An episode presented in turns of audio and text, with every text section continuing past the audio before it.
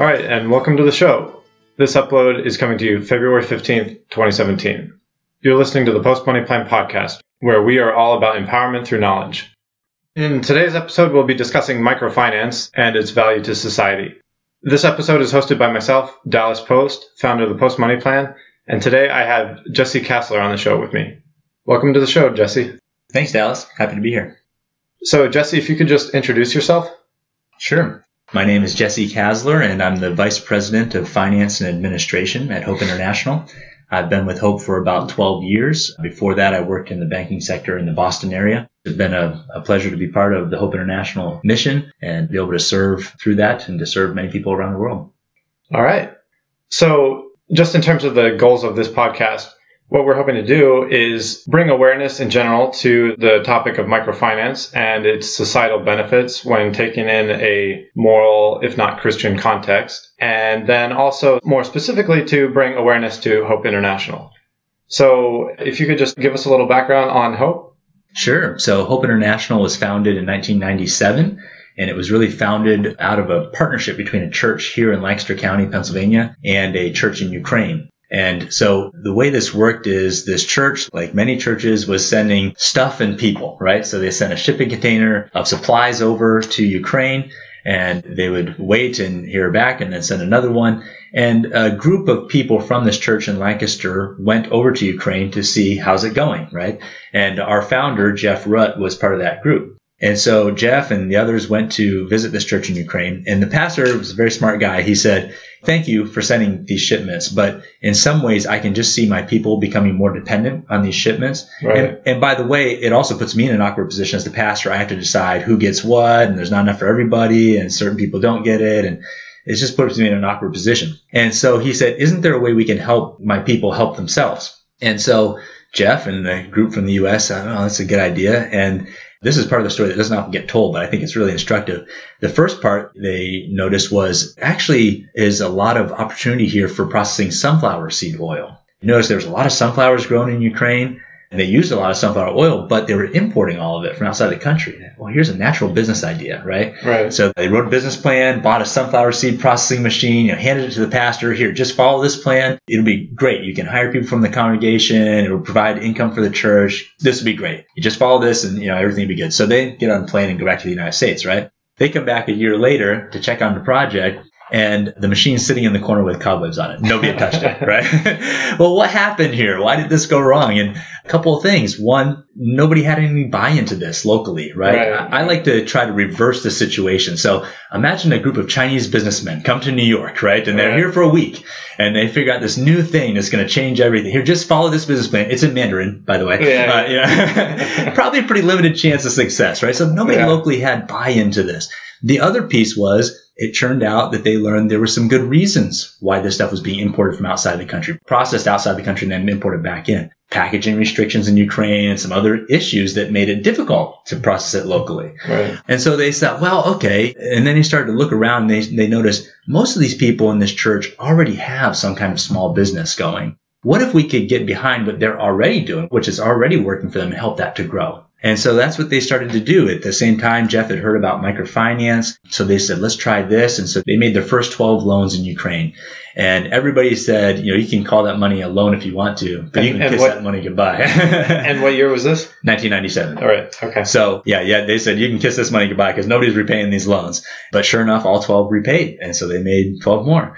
And so now there are branches all over the country and several million dollars in loans outstanding all across Ukraine. And so we had this success in the Ukraine program. And it was really around 2003, 2004 that the board said, Hey, this has been going very well in Ukraine. How can we turn this into an international network of Christ-centered microfinance programs? And so at that point was really when they hired Peter Greer, who's our CEO, really with the mandate of saying, turn this into an international network of programs.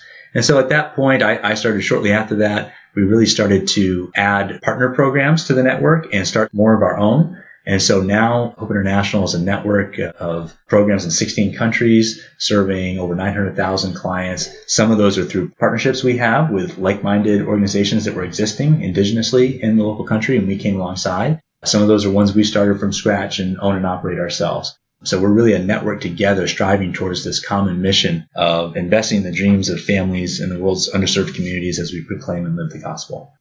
All right. So I understand that Hope International has two main programs where you do microfinance activities, but then you also do savings and credit association services. Could you just explain that a little bit? Yeah. So I like to think about these in terms of things we know. So microfinance, when you think of microfinance, you really should think a bank. There's branches, tellers, cashiers, loan officers, HR people, you know, accountants. It's a bank. It just happens to be customized for those living in material poverty. And so it's a very institutional approach. When we start a microfinance program in a country, we're registering a financial entity with the central bank and with the government typically. And so that entity is typically allowed to take on savings, make loans, all those kinds of things. Savings and credit associations are a little bit different. So here it's a little bit more grassroots. And so in this case, it's more like a small credit union, you know, maybe 10 or 20 people getting together in a group to save their own money into a pool of capital that then they decide how to make loans to or use as a group business, et cetera. So on the Savings and Credit Association side, we're partnering with church denominations. So Anglicans in Rwanda and the Pentecostals and the Brethrens and the Nazarenes and the Baptists and just about everybody where we will partner with that denomination and train local pastors, catechists, maybe development workers or volunteers from the local church on how to organize these groups and encourage people to save their money. And so these people go out in their communities and help form these groups. 10 or 20 people to get together and decide how much they're going to save on a weekly or monthly basis and how they're going to use those funds. And it just gives them a safe place to save their money and be able to get access to larger lump sums. And so that is just a little bit different model. We love both of these models. They both have maybe strengths and weaknesses, but we do both of these models and we try to be razor focused on these two things. It's not that orphanages are not important or clean water. That stuff is all great. It's just maybe it's commentary on us, but we find it hard enough to do two things with excellence. So right. we really try to be focused on just those things and try to do them well. All right. So that's just kind of an example. How did Hope get started and why does microfinance work? It's kind of getting behind what people are already doing. They already have buy into. They already know what works locally. How do we get behind and support them and give them access to opportunity that you and I have, have had and enjoyed, right. financial uh, opportunity and access to help them grow that? So that gives us a little feel for where Hope International came from. So then in terms of microfinance in general, could you give us a little feel for how it works? Sure. So first of all, the word microfinance is a big thing. There's a lot right. of stuff under that umbrella. And so when you talk about people getting together and pooling their capital in some way, well, that's as old as money, right? I mean, we didn't invent that, that's for sure. But really, the microfinance industry is typically recognized as starting in the 70s with Muhammad Yunus and the Grameen Bank, and there were some others doing similar kinds of activity, but really trying to take what people had been doing maybe informally for a long time and saying, how do we bring some structure on this? How do we encourage this and foster this sector? Bring some system to some of this. And so that was when some of the first microfinance banks that were really trying to scale really began in the 70s and 80s. And then, of course, in the 2000s, I started Hope International 2004. And I remember speaking to groups and I would ask, how many of you have heard of microfinance? And you know, maybe one or two hands would go up. But then the UN declared the year of microcredit in the mid 2000s. And then Muhammad Yunus won the Nobel Prize and Kiva was on Oprah and all this stuff. And right. people started to know about microfinance. What is this thing? And of course, there's all these articles in the Economist and the Wall Street Journal and Business Week about how great microfinance is. And so people started to get more awareness about this. And so the industry really started to grow a lot at that point.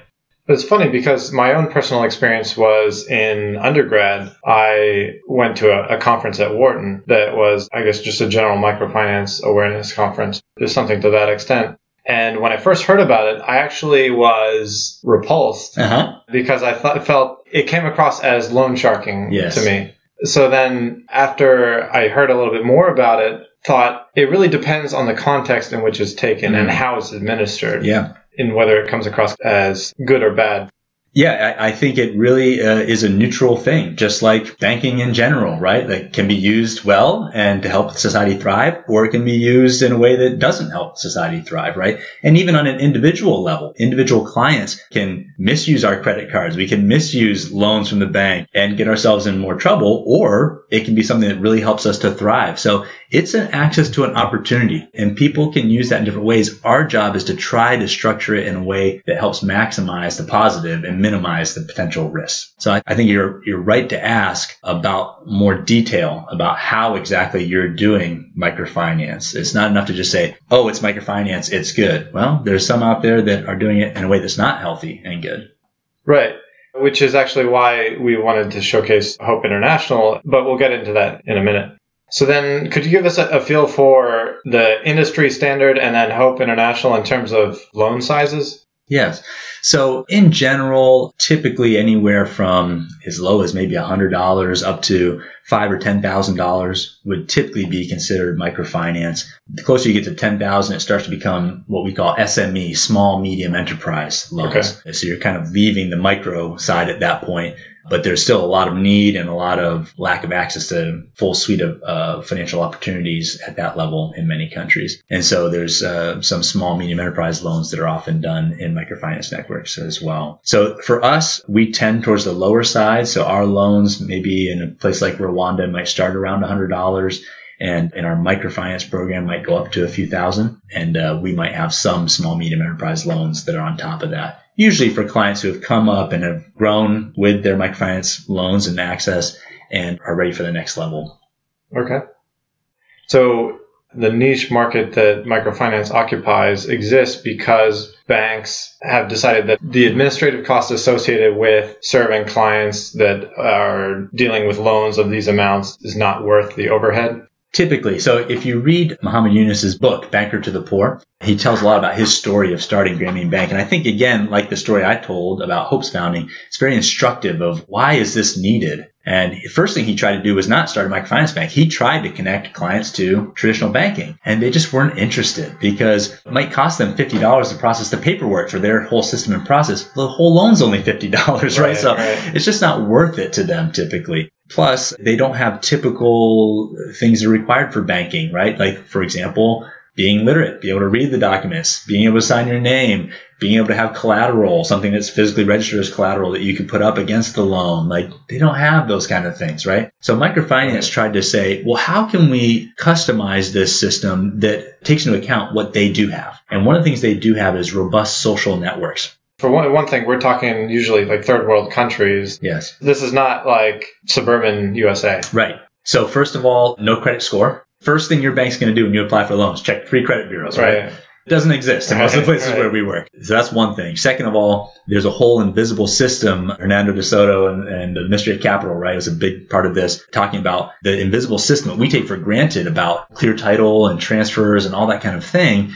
That means the bank can rely on the property title for your house to be able to make a mortgage, right? right? Right. Well, if you don't have some of those same systems in a lot of places where we work, it's really hard to, even if you have assets, they're not in a form that can be collateralized, right? right? If you don't have clear title to that land, the bank can't rely on that. And then for the bank, if they can't secure some kind of collateral, that puts a lot more risk on them in, in making a loan. Exactly. No credit score. I don't know if you defaulted on your last five loans, right? I can't collateralize anything from you. All those things drive price up, right? Right. Because there's a lot more risk. Or the, the interest on a loan. Exactly. Required. And so what microfinance tried to do is say, well, what do they have? And they have robust social networks. That's a big part of it. So they know. I know Dallas. I grew up with Dallas, right? And I know he's going to use the money well. I'm willing to cross guarantee his loan, right? Sam, now I don't know about him. I'm not sure. You know, we know each other, right? They know each other. So there's already kind of a risk screening that happens because the group is forming itself and deciding who they want to have participate in the group.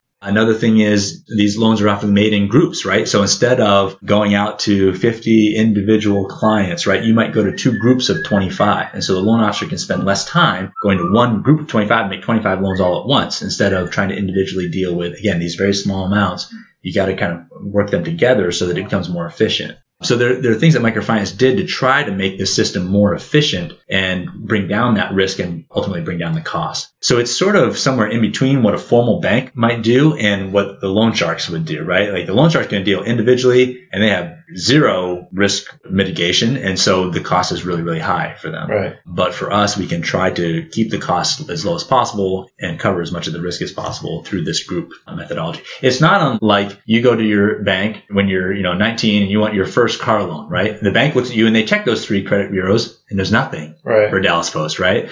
So they say, well, I don't know if we can loan to Dallas. But then you bring maybe mom or dad, right? And they co-sign for you. Ah, Right. I know mom and dad. I can rely on them. Okay, I can make the loan. It's the same kind of principle. So then, in some of the research that I've done in the current microfinance activity taking place in the world, I understand that there's over 1,600 microfinance institutions worldwide, and that the industry has over 90 billion dollars worth of loans outstanding as of 2014. So it's not just a drop in the bucket. Yes. And then in terms of average interest rates, it varies widely across countries, as, Mhm. as you've said. But from the research that I've found is that interest rates can average around 30% plus, which is significantly lower than loan sharks, which Right. are on the order of 100% plus on an annualized basis. Yeah, that's a you know it's a good question. We could spend a few hours just talking about pricing in microfinance, and uh, it's a fairly complicated question because you have to look at the individual context in which that price fits, right? Right. So if we were to ask the normal American, a typical American, what do you think a, a normal rate for a loan would be? You know, you might say I don't know, six percent, eight percent, five percent, uh, something like that, right? Right. Because that's what we see on billboards here, right? Right. And, okay, that's about an APR I would probably pay on a loan, something like that. Which even in an American context changes drastically. If you think back, like I would talk to my grandma back 10 years ago and she would say, why would you put your money in the stock market or here when you could put it in a CD and get 17%? Right. Because she was thinking back from 1980 Right. when that's what the environment was. Well, that's the thing. In the U.S., it's been a very stable economic environment for a long time now. And so it's hard to even imagine those kind of rates here. But the prime interest rate in 1980 in the U.S. was over 20%, right? Yeah. So if your mortgage was 20 plus, that was what was on the billboard, Right. So now imagine you're transferring this to a context where inflation is regularly 25 or 30%, right? The interest rate has to be at least that just to just to break even, right, Yeah. on the depreciation of the currency you're holding. So it's hard to compare interest rates between countries, not even the U.S., just the Philippines to Mexico or Bolivia to Uganda. You can't really compare those apples to apples. You've got to compare them to other rates within the country. And so that's what's really going to determine, like, is this an appropriate rate or not? And the rates where we're working, our rates are very competitive with the traditional banks even that are in those countries. So we're not even anywhere close to what the loan sharks are, are charging. We're closer to what the traditional banking system is charging. Now those rates might be very different than what's in the US, but they are appropriate for that local context. Right. And then just to be more specific about what those determinants of the interest rates are, you have the cost of the money to the microfinance institution. So how much it costs them to get access to money. Yep. The probability of default of the borrowers. Right. And then microfinance institutions seek to try to reduce those defaults as much as possible. And then the administration of the loan itself Right. by the microfinance institution. That's right. I think sometimes there's a perception from the U.S. that, well, everything's really cheap in those countries. Well, not always. You know, get a vehicle in Africa, for example, very expensive. The roads are often terrible, so the maintenance on those vehicles are hard. Cost of rent for places can actually be very high in Africa. Some of the highest places in the world are in Africa. And so it's not always cheap. And you're doing loans that are very small. So in percentage terms, the overhead can be very high. Like the example you gave, a $50 loan and the cost to process that in percentage terms is high. even if your interest rate is 100%, you're still only making $50, right? And Right. so it's Right. hard to administer a loan for a whole loan cycle for that amount of money. So it, it's very difficult. I mean, this is the reason we're a nonprofit. like, if we were for profit, we wouldn't be in any of these markets, which is why there's a need for nonprofit based microfinance. And so my understanding is that the, the biggest markets in general for microfinance are Africa and South and Latin America and Southeast Asia. Mhm. But how about Hope International?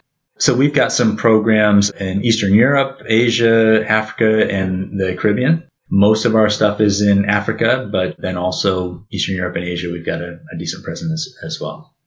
So then, on a more holistic level, how would you describe the purpose of microfinance, and especially from Hope's perspective? Yeah.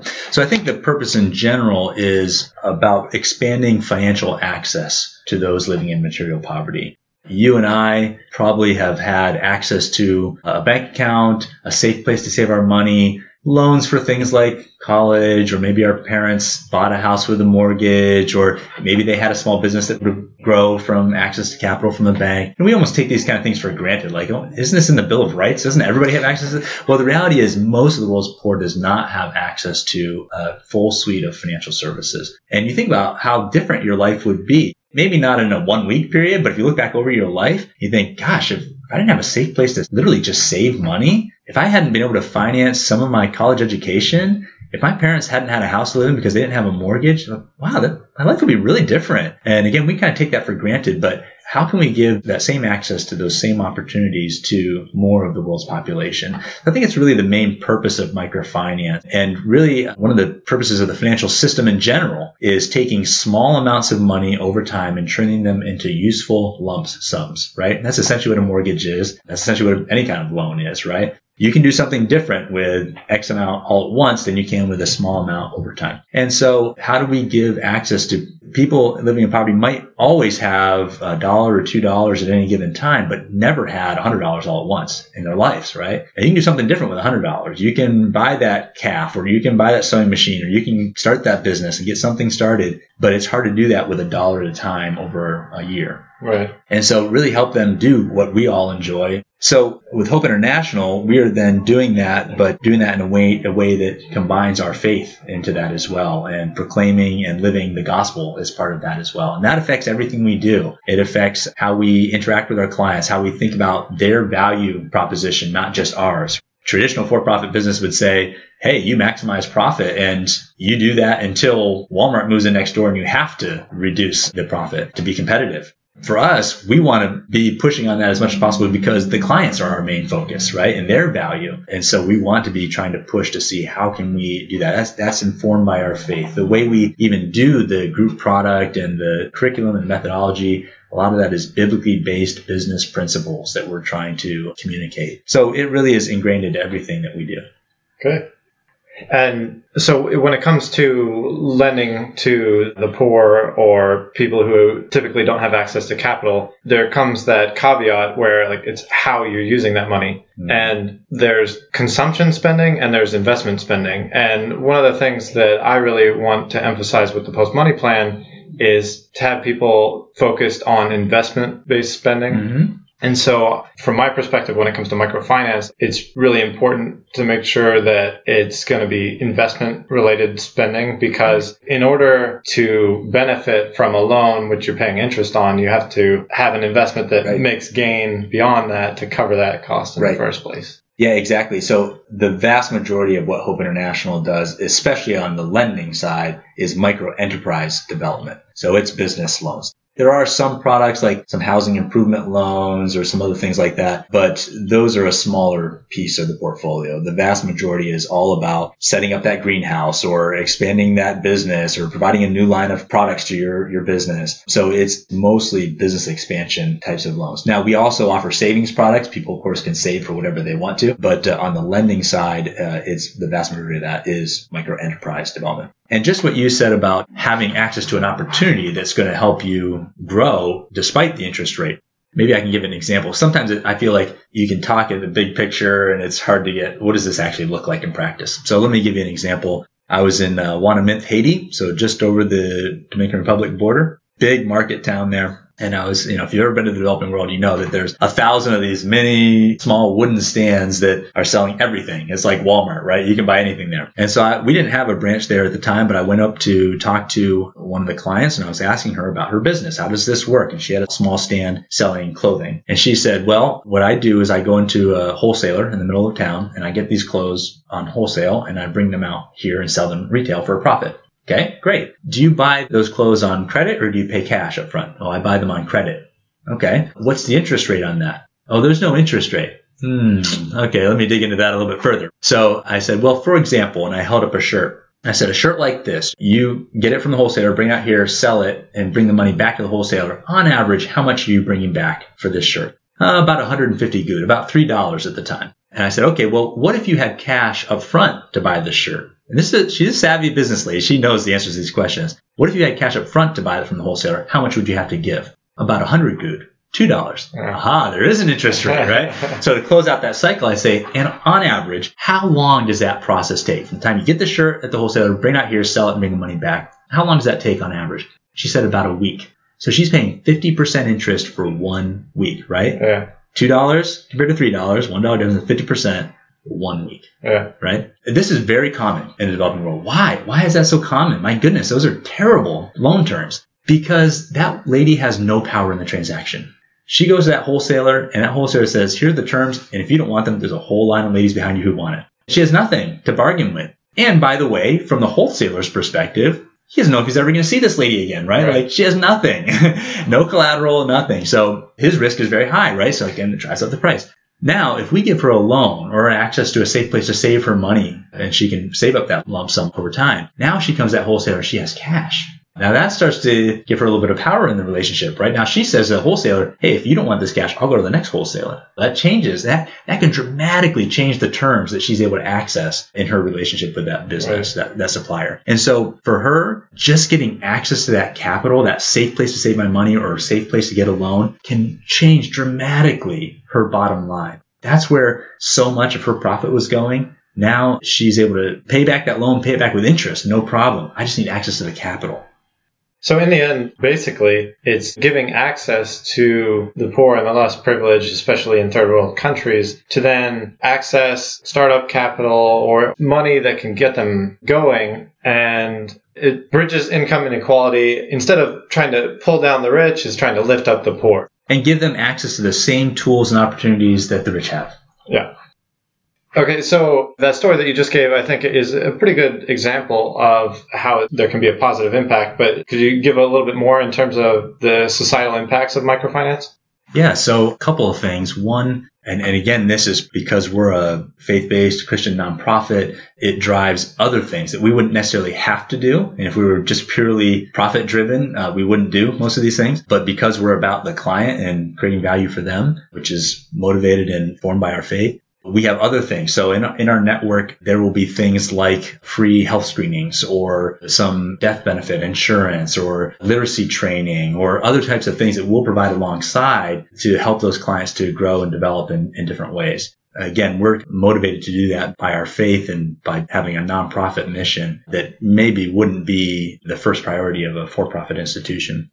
And let me give you one other example, like the lady in Ouanaminthe, just to again give you some of the understanding of why this is valuable for those living in material poverty. So I, I was in the Dominican Republic, and again, talking with a client there, I love to ask them about their business and how did you use the loan and how does this work for you. And this lady had a small kitchenwares business. And so she lived out in a village and she would take a taxi ride once a week to the main city in the region and buy pots and pans and utensils and then bring them out to her village and sell them door to door. And she said, this works great. The only problem is about half of my profit goes to that taxi ride every week, right? Oh, really? It doesn't take a rocket scientist to know that if she had access to a loan, she could buy enough stuff for the whole month, cut out three taxi rides, right? Yeah. That's where half of her profit is going. What did that just do to her bottom line? It just went through the roof. And so just basic things like this. And they know, they know those opportunities. They just don't have access to capital. You might say, well, why don't they get a bank loan? Well, as we've already discussed, they're probably not eligible for that. Why don't they borrow money from a family member? Well, if they have this business, they probably have 10 family members asking them for money. And so it's very difficult to accumulate capital in any kind of meaningful way in the developing world often.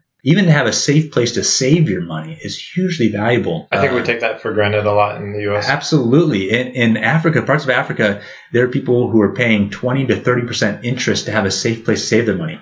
Paying Yeah. 20 to 30%, right? So in the U.S., that would equate to us having negative thirty percent. Exactly. Imagine if every $100 you put in the bank, you got $70 back. no one would do this, right? But that's how valuable it is to them, right? To be able to have a safe place to accumulate your capital to pay for basic things like school fees for your children. That's a lump sum that has to come once a year. And if you don't have a safe place to save your money, that's a very big deal. And so it's worth a lot to them to have a safe place to save that money. All right, and then so just to wrap things up, let's discuss a little bit of the positives and negatives of microfinance. So, could you give us a couple of the arguments for the positives of microfinance? Yeah, I think the positives are clear to me. Giving people access to financial services that we all enjoy and make use of every day and especially for Hope International, doing that then with a positive witness for Jesus Christ as part of sharing the gospel with what we do, we feel like is a holistic way of helping people see the value that they have inherently because of who their creator is and how they can improve their financial situation through access to these financial services. I would like to clarify that we do not only work with Christians, we lend based on need, not creed. So you don't have to go to a certain church or know a certain pastor, or you don't get better terms if any of those things are the case.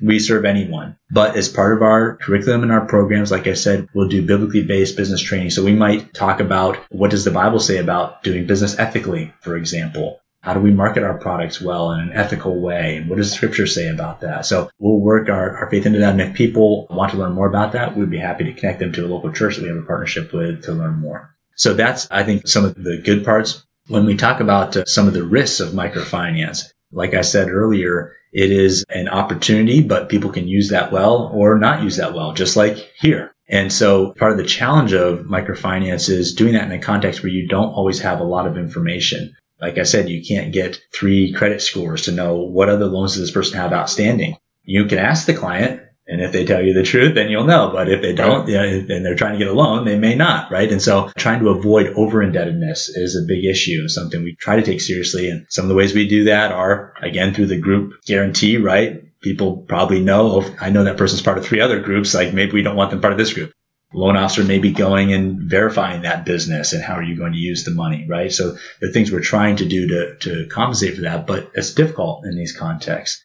And some people do take on more than they can handle. We love to encourage savings as well. Like, I was just going to add there. I don't know if we touched on the default rate for Hope's loans. Yeah. Yeah, so our write-off rate is about 2% per year. And so most of the loans that we make are getting repaid.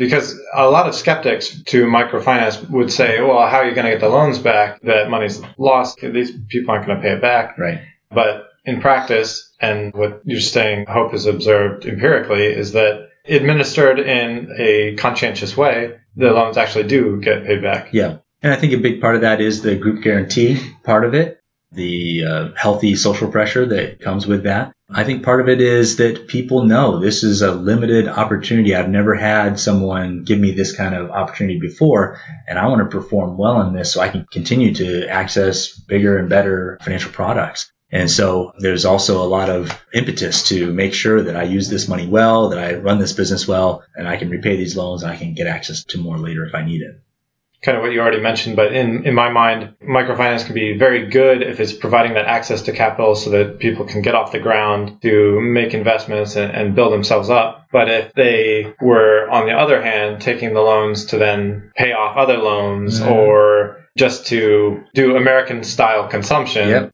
that would be very problematic. Yep. And occasionally that happens. We all can make those kind of mistakes and misuse the funds that are given to us. Again, we try to control for that with the loan officer, knowing those clients and meeting with them and seeing their place of business with the group guarantee that's happening and the people knowing each other and you said you were going to use that money for a new refrigerator unit that you were going to add a product line to your shop. And I'm in your group and I see you never put that in. That's going to be a problem, right? And so you kind of got this healthy social group going on that helps keep each other accountable for that. And another criticism that people have is the high interest rates. But as we've already clarified, for one, it varies per country, but then two, the rates loan sharks might be charging, like in that example where there was right. like 50% over a one week period, these are actually much more attractive and healthy rates. I'll just say one thing about that. We've done several surveys of our clients and asked them to rank how important certain factors of the loan process are to them. Guess which was always the lowest of importance to them? Interest rate. Interest rate. I want to know I can get the money quickly. I want to know how courteous the loan officer is. You know, there's lots of things that they put ahead of that because, like I've said in some of those examples, the opportunities are so great that if they can just get access to the capital, they can make money on it compared to their current situation. But it's these other factors that are more important to them. Now, as a Christian nonprofit, we're still trying to drive down the price as low as possible and increase the value for them as much as possible. But it's more important to us in the West than it is to the clients that we serve typically according to our surveys. Okay, then. Well, that pretty much wraps up the things that I wanted to cover. I really want to thank you for coming on the show, Jesse. Great. Thank you, Dallas. Thanks for having me. Appreciate it. And you can catch us next time on another episode of the Post Money Plan podcast.